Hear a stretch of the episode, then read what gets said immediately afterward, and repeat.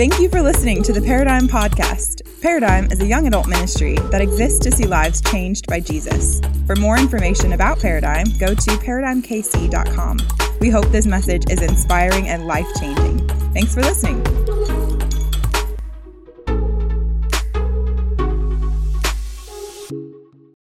Name is Daryl Robinson. Some of you I've met. Some of you are part of a small group or a community group. That they're oh, they're here. They're here.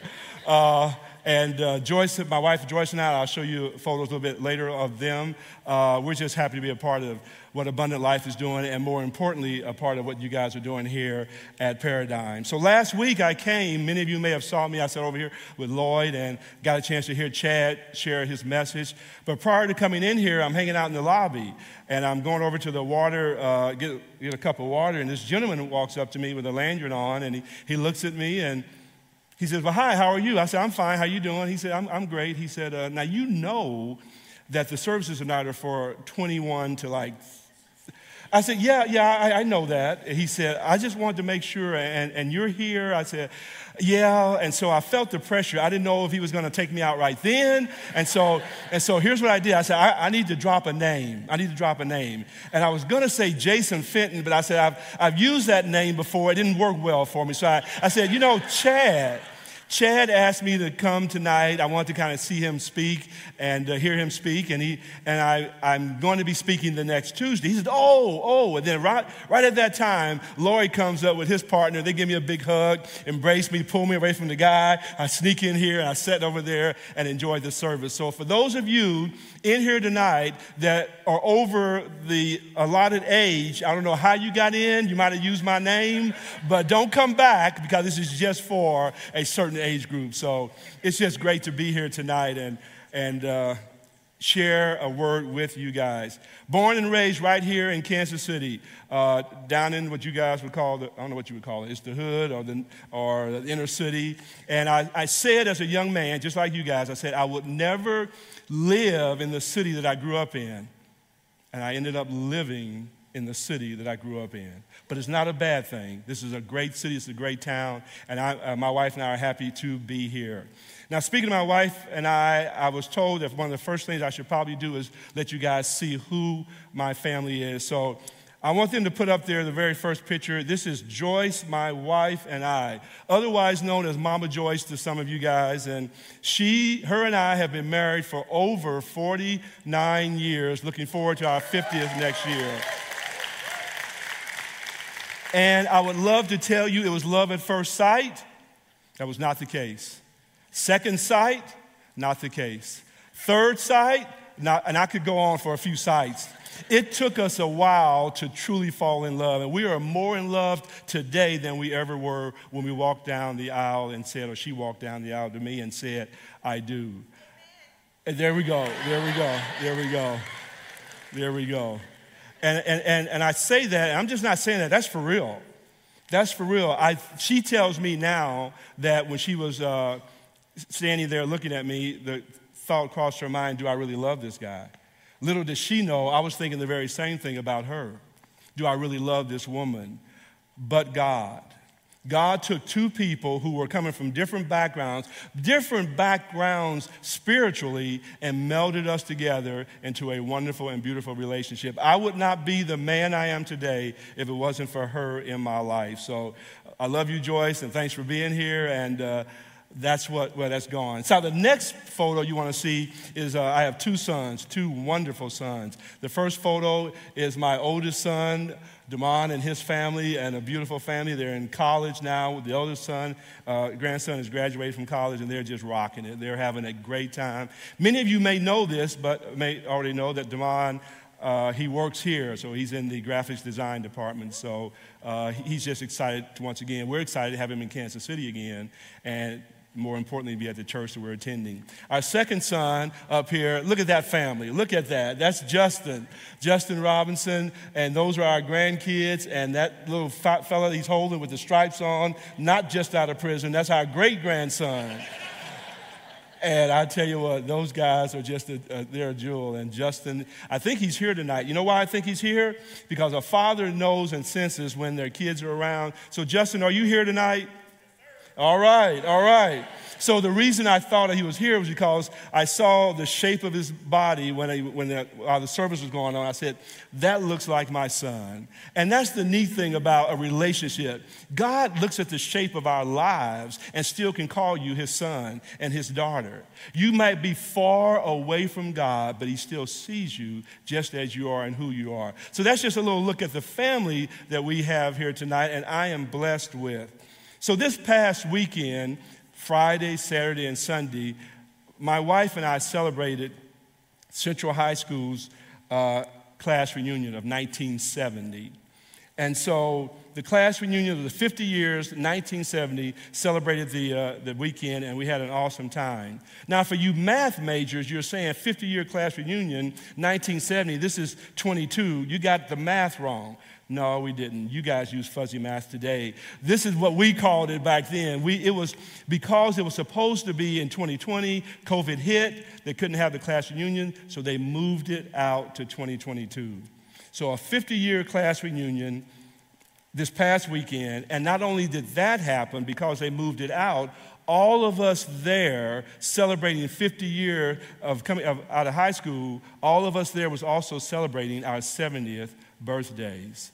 So that's the neat thing about what they did by moving it out. So Joyce's birthday is coming up. She's going to be 70. I turned 70, and all those old people there, because they were old, we're not. All those old people were 70. And uh, I'm telling you what, it was seeing those people there, it was just like we graduated yesterday. Not so. Those people look like life in some cases, and I'm not uh, you know, getting on them, but life can take its toll on you particularly when you don't. I believe this. I believe that they'll say, well, Daryl, you know, you and Joyce, you know, you, this, you got the DNA or that. That's all well and good, but I tell you what, there's something to be said by living a stress free life, allowing God to the best of his ability to lead and to guide your life. Many of you here, I understand, are not married. And so, for those of you that are married and not married and thinking about getting married and sitting next to the person you may marry, look at that person you're sitting next to right now. You're in your teens, you're in your 20s, and you're going to marry this beautiful woman or this handsome guy. Let me let you know something beauty has a shelf life. I just saw it this past weekend.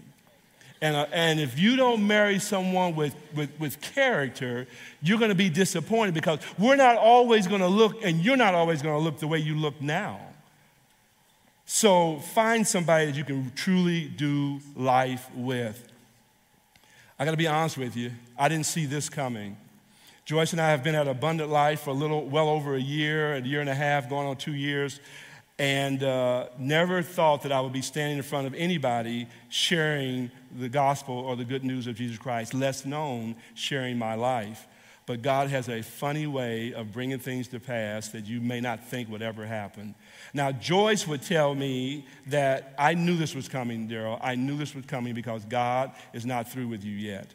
I believe that. I believe that even no matter what age you get in life, you can still learn and God can still use you. One of the side notes about our community group is we, we, we are fortunate to have a number of young adult community groups. And I know sometimes they get together thinking they're going to learn from us, but I guarantee you we learn from them all the time. We learn from you. You have something to offer, you have something to give, and never, as Paul told Timothy, don't let anyone despise your youth. And that's the same thing in your life. So, who is this man standing in front of you getting ready to share a little bit of what uh, Pastor Chad shared as he talked about Thessalonians. Let me give you a little background. Somewhere around 1951, somewhere in that area, maybe beginning of 1952, a beautiful woman had an affair with a married man. And as a result of that affair, she got pregnant. At that point, at that time, in society, that was a stigma that nobody wanted to live with. And so she left the town that she got pregnant in and moved to another, another city to have a baby. Now, there was options with that. Even back then, that baby could have been aborted. But for some reason, she felt the need to have that child. And so, as a result of that, a skinny, snotty nosed child was born, an insignificant child in so many other people's minds and lives. That child could have been a statistic, raised in the inner city, single parent, mother didn't learn how to drive, but drove, but, but worked six days a week. Caught a bus, took transfers. You probably don't know what a transfer is on a bus, but uh, she got a transfer to go to her jobs. Six days a week she worked. Six days a week she stood out in the cold, the rain, the snow to provide for a child that she got and had out of wedlock. If, if, as if that's not enough, that child had to go through a lot of issues in life. Back in the day, when you were born out of wedlock, you were called a bastard. And so you hear that often and often in your life. Also, as a result of that, that child had a stuttering problem, had to work on getting the first words or sentences out of his mouth just to have a conversation. But God, and so, what was what looked like was a disaster, looked like a statistic, God said, I know better than that. And so that child is standing up here in front of you today. Grew up in a Christian home. We read the Bible every day, we prayed, we went to church. My mother was a model of an abundant and spirit filled life that I had never seen before in my life. Not so much inside the four walls, but outside the four walls. She would share the gospel anytime the opportunity was there. I would go to watch her work, and all she, not all, what she was was a waitress. And she, I would go to visit her on her job, and she would have somebody across the table from her eating a hamburger or whatever, and she's sharing the gospel. I would go visit her after I moved out and we were married and had kids, and I would go to her house, and she still lived in the city. And I'd walk in there, there'd be a drug addict or, or a prostitute sitting in the living room, and she's sharing the good news and the gospel with them. I was scared, but she wasn't. Back in the day, I guess it still happens a little bit today, Jehovah Witnesses would come in the neighborhood and knock on doors. Most people, when they would come to their house, they would not open the door, not answer the door, or close the door on them. What did my mother do? She said, Come on in. Come on in, honey. And I would sit there and watch her debate, and they would get up and leave and wonder what happened to them. That's just how good she was. But here's what happened to me, and it may be somebody in this room tonight. I sat in church, we prayed, we read the scripture, we sang, but there was something empty in my life. There was still something missing. As a young man, I came to know Christ to the best of my ability that I thought, and I wanted to serve him, but I didn't really know how. And so as a young man, I got this, I got this, this tension in my life. One side, I wanted to please you, God. I want to do what you want to do, but the other side, I was fat out living in sin. And I couldn't, and you shouldn't reconcile the two. And so I went for years struggling, trying to figure out what this Christian walk this Christian life, this relationship with God is all about. And I couldn't find it in church. That's why you're so blessed here. You are so blessed. And I couldn't find it in church. So one day I'm sitting in church just like you. And I looked around and I saw the people singing, I saw the people dancing, I saw the, you know, all this going on, and I said to myself, nobody else, but just to me in my heart, in my spirit, I said, God, if this is all it is to serving you, I'm finished. If this is all it is to serving you, I'm out of here. And I guess in a way I was saying, God, is this, is this all it is to my life? But He knew what He had plans for me.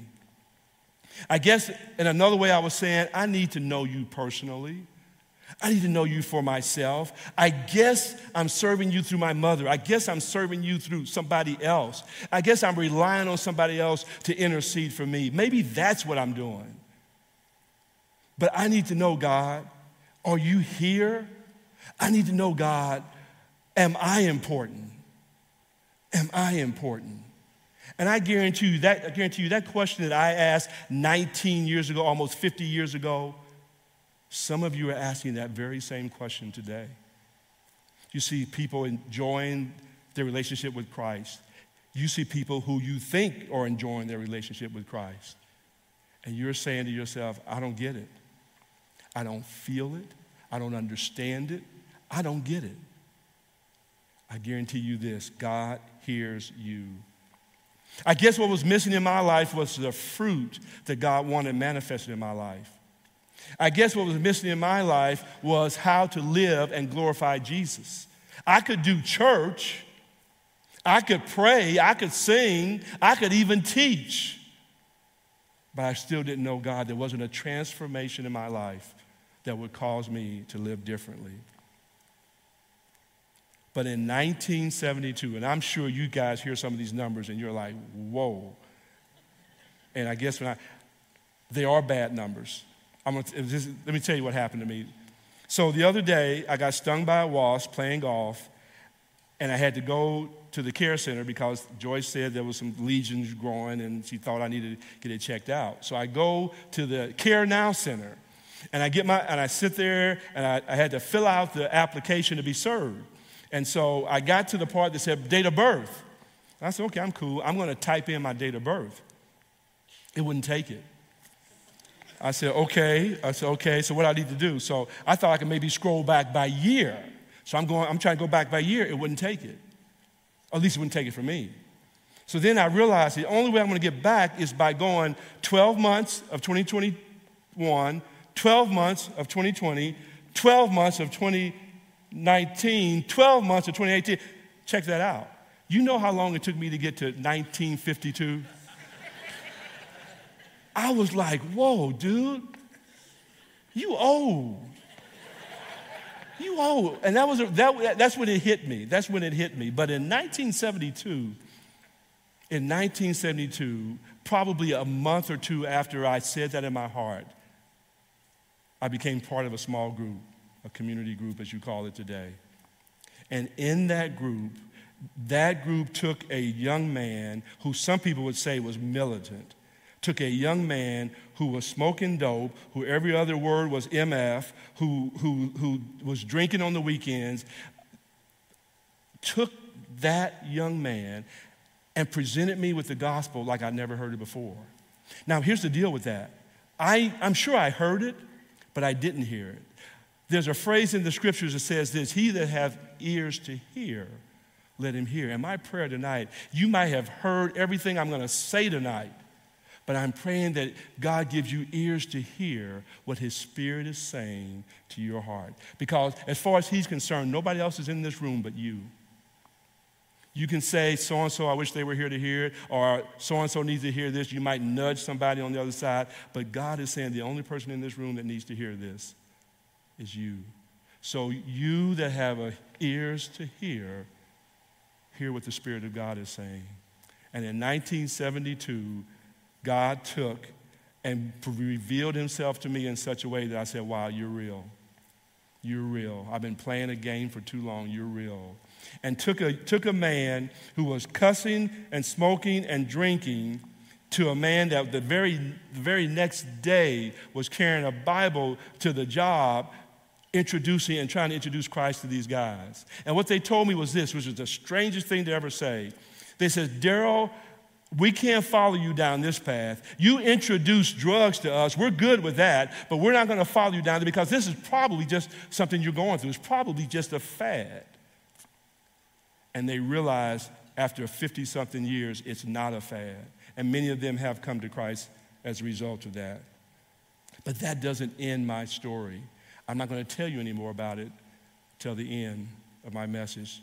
Last week, Chad talked about in 1 Thessalonians, the first chapter, and he talked about Paul's letter to the Thessalonians. This is one of those letters where Paul is not talking doctrinal necessarily, he's not correcting any false teaching necessarily, but he is encouraging believers in their walk with God. He's encouraging believers who he had an opportunity to present the gospel to that are now suffering for the fact that they're trying to follow Christ. And Paul is having an opportunity to recall his experience with them and what it was like to serve them. And so, as Chad would say, if I were to, if you were to label this message, I'll go back and tell you what it is. The title of this message would simply be this Serving Others as You Serve God serving others as you serve God. And so, what you're going to find as I share tonight, there's a message to you who are discipling, who are leading small groups, who are serving God by speaking to the lives of others. There's another message to you who are getting this fruit spoken into your life. You're getting people that are spending time with you because you need to recognize what that is and what that can mean to your life. I could have been in a totally different direction, but God saw fit to bring somebody in my life to guide me and to lead me. You, some of you have a privilege of discipling others. Some of you have a privilege of leading small uh, community groups. Some of you are, are, are, being a part of those groups because you are blessed to be in an environment where somebody can encourage you to move on with God. I guarantee you this I'll tell couples when I counsel them to get married, I'll tell them one thing. I said, listen, marriage was never intended to be done alone on an island. I'm going to tell you right now, serving Christ has never been intended to be done alone out on an island. You won't survive. You won't grow. You need to get in community. And so, First Thessalonians, uh, Chad talked about that in the first chapter about the things that Paul was sharing with them, how he's encouraged by them, and so forth and so on. Second Thessalonians, Paul goes right into the letter even deeper and had the personal relationship that he has with him, talking about the fact. I'll tell you stories around it, then I'll give you scriptures uh, and jump to a scripture and story in scripture. I'm not going to bore you tonight. It shouldn't be boring, but I'm not going to read every scripture to you, but. Paul had an opportunity to share with them me coming to you was not in vain, it was not unproductive in your life. Even though in coming to you, we suffered. We suffered back in uh, Philippi. We got thrown in jail. We got beat up. Things got bad for us. I had to leave the city. But I also heard Paul is telling them that you guys went through the same suffering. That not only did the very people in your city come at you, to persecute you, but Jews came from outside of your city to do the same thing in your life. He says, You're suffering too. And he said, All of this I'm telling you is that the gospel came to you in much conflict. I'm going to tell you right now, we haven't seen anything yet. You talk about conflict for us as believers in the church as a whole, we haven't seen anything yet. This thing, this enemy is real and the attack is real. And so the gospel that we're entrusted with is going to be, in many cases, presented in much conflict. And so Paul says in the fourth verse of that second Corinthians, uh, Thessalonians, sorry, he says this, but as we have been approved by God to be entrusted with the gospel, even so we speak, not as pleasing men, but God who tests our heart, our hearts. For neither at any time did we use flattering words, as you know, nor a cloak of covetousness, which is pretense or greed. God is witness. So, the first point I want to challenge you with today is to ask you this What's your motive? What's your motive in what you do? What's your motive when you disciple someone? What's your motive when you lead small groups? What's your motive when you speak into somebody's life? Paul didn't come to them in some, in some pretense. I'm not coming to you no more than a man that's standing here thanking God for his goodness in my life, and I want to share that with you. I got no other agenda from that. I told you earlier, I did not see this day coming, and I would have been perfectly happy with that. But God, what's your motive for what you do? Because man looks at the outward, the scriptures tells us, but God looks at our inner heart. So, what that tells me is every so often we need to examine ourselves whether we're in the faith. Examine ourselves because I understand it, guys. You are young people. I was, I was young at one time. I went to church looking for the girls. I went to church to see what was going on, what was happening. I went to church for so many other reasons, but the right reason. And I got it. God can take that and He could use it to His glory. But at the end of the day, when you want to be used for God, you want to make an impact for God, you want to change and help lives be transformed by God, you better check your motive. Check your motive. Paul went on to share a little bit about he did not seek glory from men or from anybody else, even though he could have demanded that from them because he's an apostle. He had a title. He could have used that title, But he said that's not it. That's not the case. But here's what Paul did say in verse 7. He says, But we were Gentile, were gentle among you, just as a nursing mother cherishes her own children, so affectionately longing for you, we were well pleased to impart to you not only the gospel of God, but also our lives, because you have become dear to us. Point number two are you willing to impart your life? See, it's easy to serve God when it doesn't take much. You can do it on a Zoom call, you can do it on a text message, you can do it on a phone call. It's easy to do that. What are you going to do? What will you do when the call comes at 2 o'clock in the morning and one of your partners, one of your friends is strung out? Is strung out at a bar, strung out in, in, in the streets. And he says, Man, I need your help. Man, I, I can't get there now. I can't, I can't help you. And there's times you can't. But there's also times people, listen to me, you got to serve others. You have to serve others with your life. You got to be devoted to them. You got to be blameless before them. You got to be justly uh, right before them, and you got to serve them with your life. You got to be willing to go that extra mile, as Christ said. If they ask for your coat, be able to go the extra mile. So, are you willing? Are you willing to impart your life onto others? Are you willing to sacrifice what you want to do, what you think is important at that time when someone else needs you? If we're going to make an impact, if we're going to make a change in someone's life, it might take us to impart our lives to others. Paul was encouraged by the fact that the Thessalonians received him and they received his word and they welcomed him and they were glad to see him, and that was all good. He was encouraged by that. Because not only did they receive that word, but they, Paul said, you received the word not as word from men, but as truth, the word of God. And that's huge.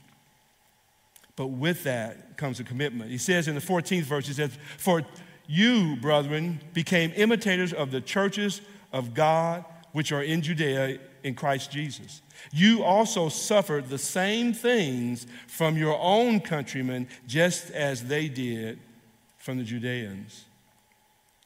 The gospel is going to receive opposition. Listen to me. The gospel is going to receive opposition. Everybody's not going to like it. Everybody's not going to agree with it. I shared a YouTube video with my wife the other day, and it was simply this it was a, an Oprah Winfrey asking the question Do you believe that homosexuality is a sin? And this is who she. This, and they, they, they put that caption there and had Oprah asking that question, but she was asking, and they went to Christian artists to answer that question. And I'm going to tell you who they were. I'm not even going to tell you who they were. Probably should, but I'm not. And every Christian artist that was asked that question could not say it was a sin. And I said, Joyce, listen to that. I said, here's how the question was framed Do you believe that homosexuality is a sin? If you have a problem answering that question, answer it this way I believe the Bible. The Bible believes it is, so that's the answer to your question if you can't say it outright. But I believe the Bible. The Bible says it is, so that should answer your question. It really doesn't matter what we believe. If the Word of God says it, if you believe the Bible and the Bible says it is, that should answer the question. But what Paul was telling them, number three, is simply this Are you willing to suffer? Are you willing to suffer for those who are entrusted to your life? Sometimes they tell me, Daryl, you can get kind of heavy sometimes. You get kind of deep sometimes. You might want to lighten up. So I'm going to tell you a joke. No, I'm not. So, but this is serious stuff. This is serious stuff. And the fact that you guys are here tells me you're serious. There's a lot of other places you could be tonight than sitting here on a Tuesday night. There's a lot of other places. I would say, and I have said multiple times, churches, you, you can't imagine what churches would give to have an auditorium full of young people like this. This is crazy, but it's crazy good. Because this is just the way God sees it, this is just the way God envisions it. But are you willing to suffer? Because it's good. Chad said it last week. You can put it on here, you can put on that act here, it can be all good here, but what are you going to do out there? And I'm going to tell you this you want to see the move of God, the miracles of God, the power of God, it's going to happen out there. This is not a slam or a bad thing, but this, not much happens in the church. You are the church. You are the church. One of the things you used to do, young people, if I part of their witness, but that's not the case here. I know I've been around too many of you guys. Sometimes in church, it's like you're witnessing to a friend of yours, and all you're trying to do is get them to church. Listen, man, I tell you, your life can be different, da da da. You should come to church with me. Or listen, see, you know, and you talk to them, try to get them to church. You got to get them to church. The pastor do it, Chad will do it, Pastor Phil will do it, somebody will get them. But you have the power, you have the ability, you have what God, God has placed in you, part of His DNA.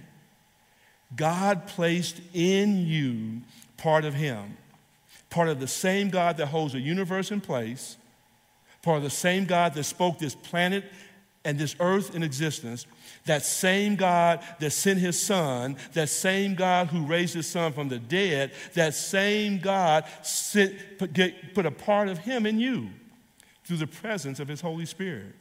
Jesus said, I'm leaving, I'm sending someone else to be with you. Not to walk behind you, not to walk beside you, not to walk in front of you, but to be, live within you. Do you know who you are? Do you know who you've got? Probably said differently, the greatest person on this planet is the Holy Spirit, and wow, He's in you. How does that make you feel? How does that make you feel? And it's way more than feelings, it's an acknowledgement, acknowledgement to say, God, you're with me. When Paul talked to the Thessalonians, he said something that was interesting. He referenced them like a mother looking over their children and as a father looking over their, their kids. Sometimes that's a relationship they need from you. They need you to love them and to, and to hold them accountable and do whatever you need to do in their lives just like that. Sometimes you have to love people beyond them being lovable. But you can do it because I already told you how. The fruit, as I told you earlier, that I was missing in my life, one of the fruit of the Spirit is love. So I recognized that I couldn't love certain people, but that was okay because He could. And if I decreased or I allowed Him, the Holy Spirit, to love them through me, it takes care of a lot of stuff. Takes care of a lot of my hangups. Letting Him, I don't have patience, but that's okay because I know who has patience lives within me. And if I stop trying to work it up and allow Him to do what He wants to do in my life, He can work that patience in me. Self control. And I'm just hitting a couple of three self control.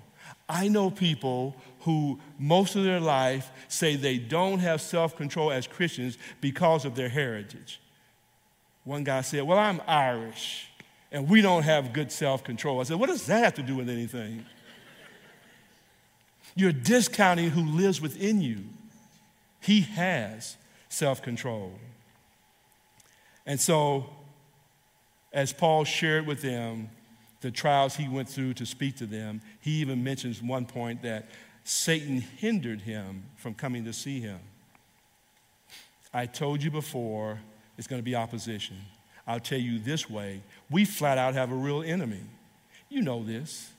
We flat out have a real enemy that would love to kill you and destroy your life. He would want to do that through drugs, through pornography, through, through, through, through alcohol, through whatever. He would love to kill you. He would love to kill you. There's, there's no if, and, and buts about it. If he can figure out a way to take you out or to make you ineffective, he would. And he doesn't care that you're 15, 16, 17, 18, 9. He doesn't care if you're 21, 22, 23. He doesn't care. He doesn't care. I remember telling our small group one day, we were talking about some things, and I just, I just, I remember this because it was so passionate in me at that time. I said, We're flat out in a war. We are in a war. You didn't join a nice club. You didn't join a nice church to hang out with your friends and have a good time and to eat and to sing and all that stuff. That's great. But make no mistake, we're in a war. We're in a war with an enemy that's been doing this for a very long time. And so Paul says this in the 19th chapter. He says, For what is our hope? Or joy or crown of rejoicing? Is it not even you in the presence of our Lord Jesus Christ at his coming? For you are our glory and joy. The fourth thing I want to say to you is this be willing to celebrate how Jesus is using you. He says, wow, that's kind of weird or different. No. Paul was celebrating the fact that they were his glory, they were their glory uh, him and Timothy and those guys. Listen, it's nothing wrong with celebrating the fact that God is using you. That's one of the coolest things going. That's one of the best things going. And you celebrate that simply by saying, God, thank you. Thank you for seeing fit to use me to touch a life. Thank you, God, for, for seeing fit to put your word in my life and giving me the desire to share it with others. Thank you because I see lives change. Alone, my 70 years of living, practically probably the 50 years when I really found and walked with God, I look back at so many lives that God has allowed me to touch. To this day, I, there, was a, there was a lady, I used to catch the bus to go to work, and, and, and it was the Prospect bus and I called it at 63rd Street. And I remember catching that bus back in the late 70s, and I would have my Bible and I'd be reading, and there would be this lady that would be on the bus, and she would notice that I'm reading my Bible. And long story short, we started talking, and we would go down there, and she would read, and da da da da da da da da da, and she ended up coming to the small group. She ended up getting saved, God transformed her life.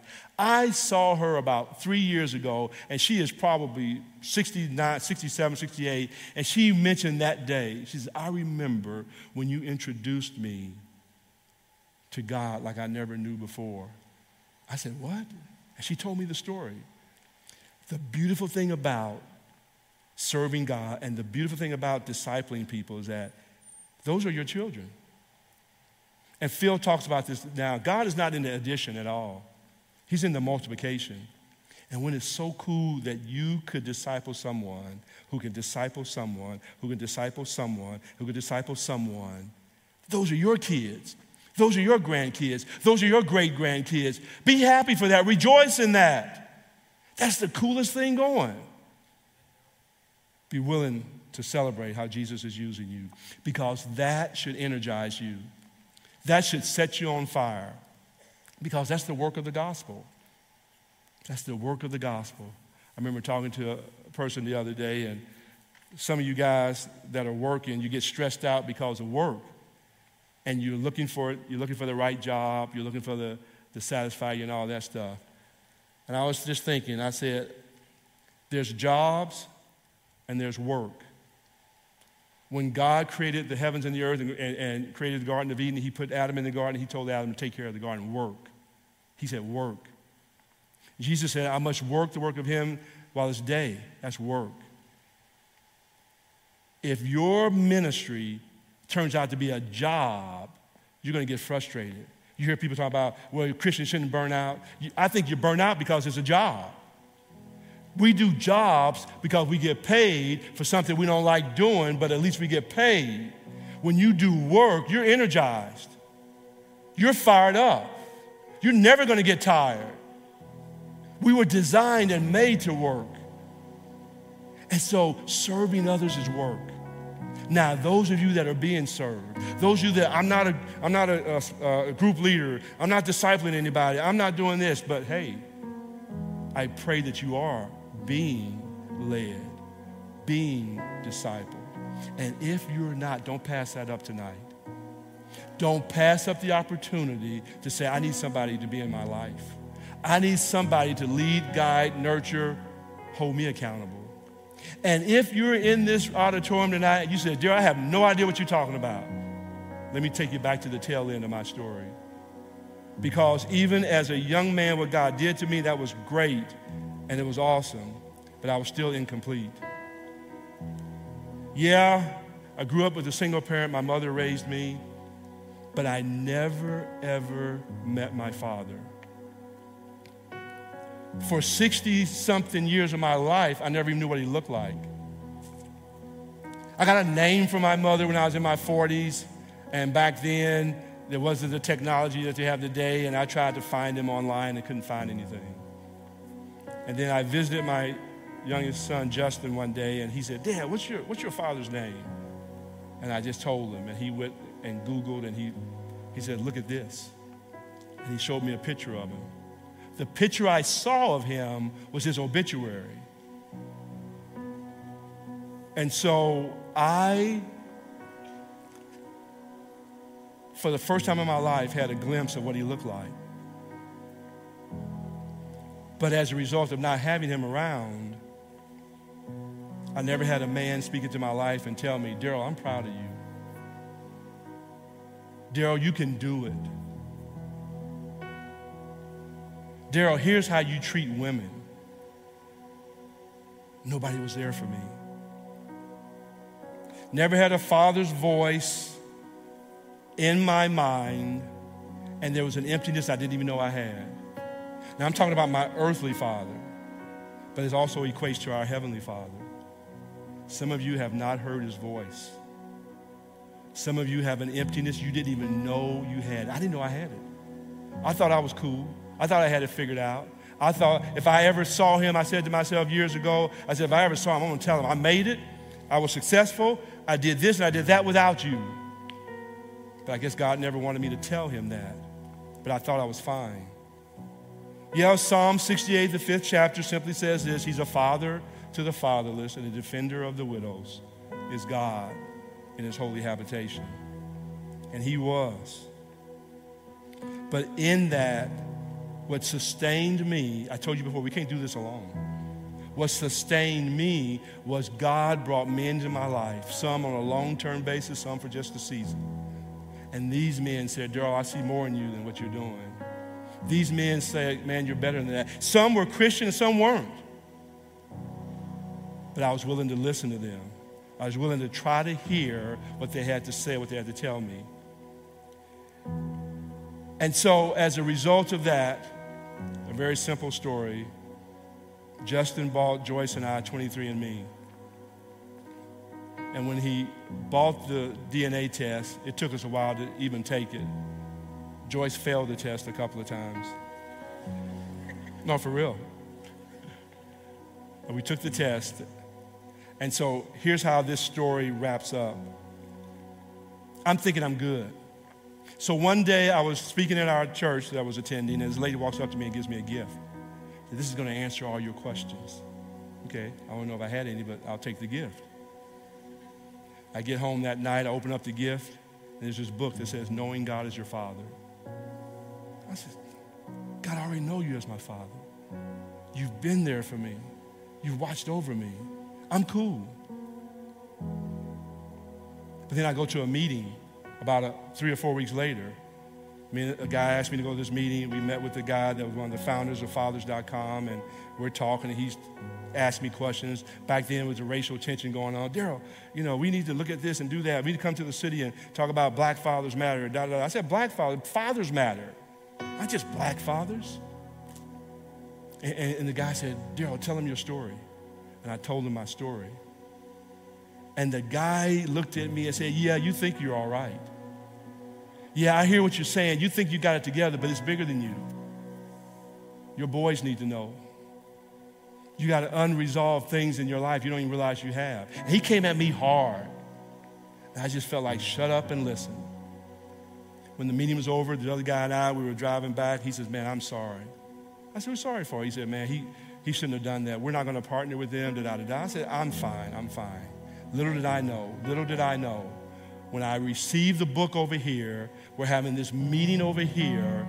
There's a text message coming in 23andMe app that said, Hey, I see that our DNA is pretty high. There's a, there's, there's, it's close. Do you know these names? And she typed in these names. I said, if this name is so and so, that's my father. I know this might be a shock to you? And I said a few more things. She hit back and said, Yeah, that was a shock. You mind if I tell my father, which would be my brother? I said, Sure. I have no problem with that.